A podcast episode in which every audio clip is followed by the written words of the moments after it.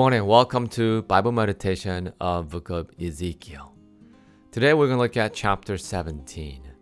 So yesterday we looked at the picture of the vine and then also the Israelites as the vine they began to worship an idol and they lost their thankful heart and they began to worship uh, other gods. And now this chapter is talking about where God planting a cedar tree. Chapter 17, verse 22 through 24 says this Thus says the Lord God, I myself will take a spring from the lofty top of the cedar and will, will set it out. I will break off from the topmost of its young twigs and a tender one, and I myself will plant it on a high and lofty mountain. On the mountain heights of Israel will I plant it that it will bear much branches and produce fruit and become a noble cedar. And under it it will dwell every kind of bird. In the shades of its branches birds of every sort will nest, and all the trees of the fields shall know that I am the Lord. I bring low the high tree, and make high the low tree, dry up the green tree, and make the dry tree flourish. I am the Lord, I have spoken, and I will do it. So, this is a picture where, first of all, talking about a king.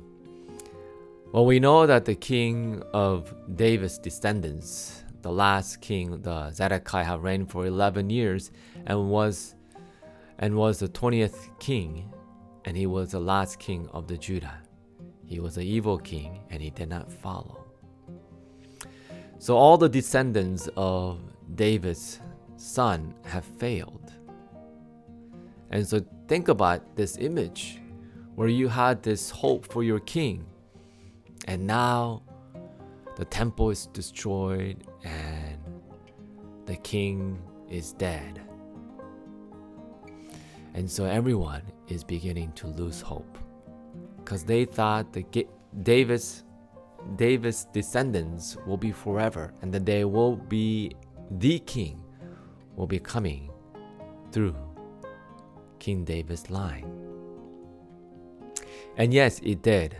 When the Israelite came back, another king, David's line came over, and that was one of the descendants of, of the tree of the David. But here, God talks about in this passage, well, God will plant. And he says the shoot needs to be planted and take root. And so some of them has to be cut off.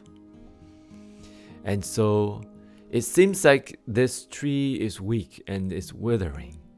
It's just like when people beginning to see there is no hope for the Israelite anymore. And that is why we must never be afraid or discouraged when we survey the world, as perhaps evil is increasing. But Jesus came as a root out of a dry ground, on a significant shoot from David's family tree. But one day his kingdom will fulfill the earth. And so we must continue to pray that your kingdom come your will be done as earth as it is in heaven. So it was a dark day for the people of Israel as they are in exile. But one day, the day is the darkest, the Lord's promises shine the brightest. God's people today need to take heed to this prophetic word, which is a light that shines in our dark world.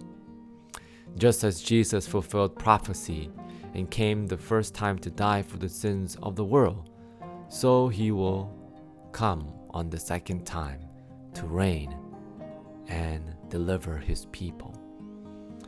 And so this reminds us one application, one central application is having an eternal perspective. Let us look to God more than anything else.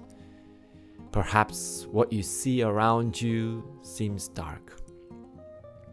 It makes me sad. Uh, today I was reading an article where many uh, Asian American being attacked.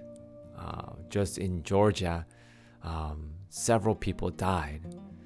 Some people, some this person came over into a massage center, and he began to kill Asian American people. Also in New York, um, elderly person also died. And so we see this dark time for especially for Asian American people. But we need to have hope in the Lord. Let us continue to pray for our friends all around the world and also in the States. And let us continue to keep our faith in God. Our fight is not human being, but it is the devil. And the only way that we can conquer the devil is through the Word of God and through prayer. And ultimately, just like the Word of God today, as you see the darkness in this world, remember that Jesus will come back and that He will reign forever.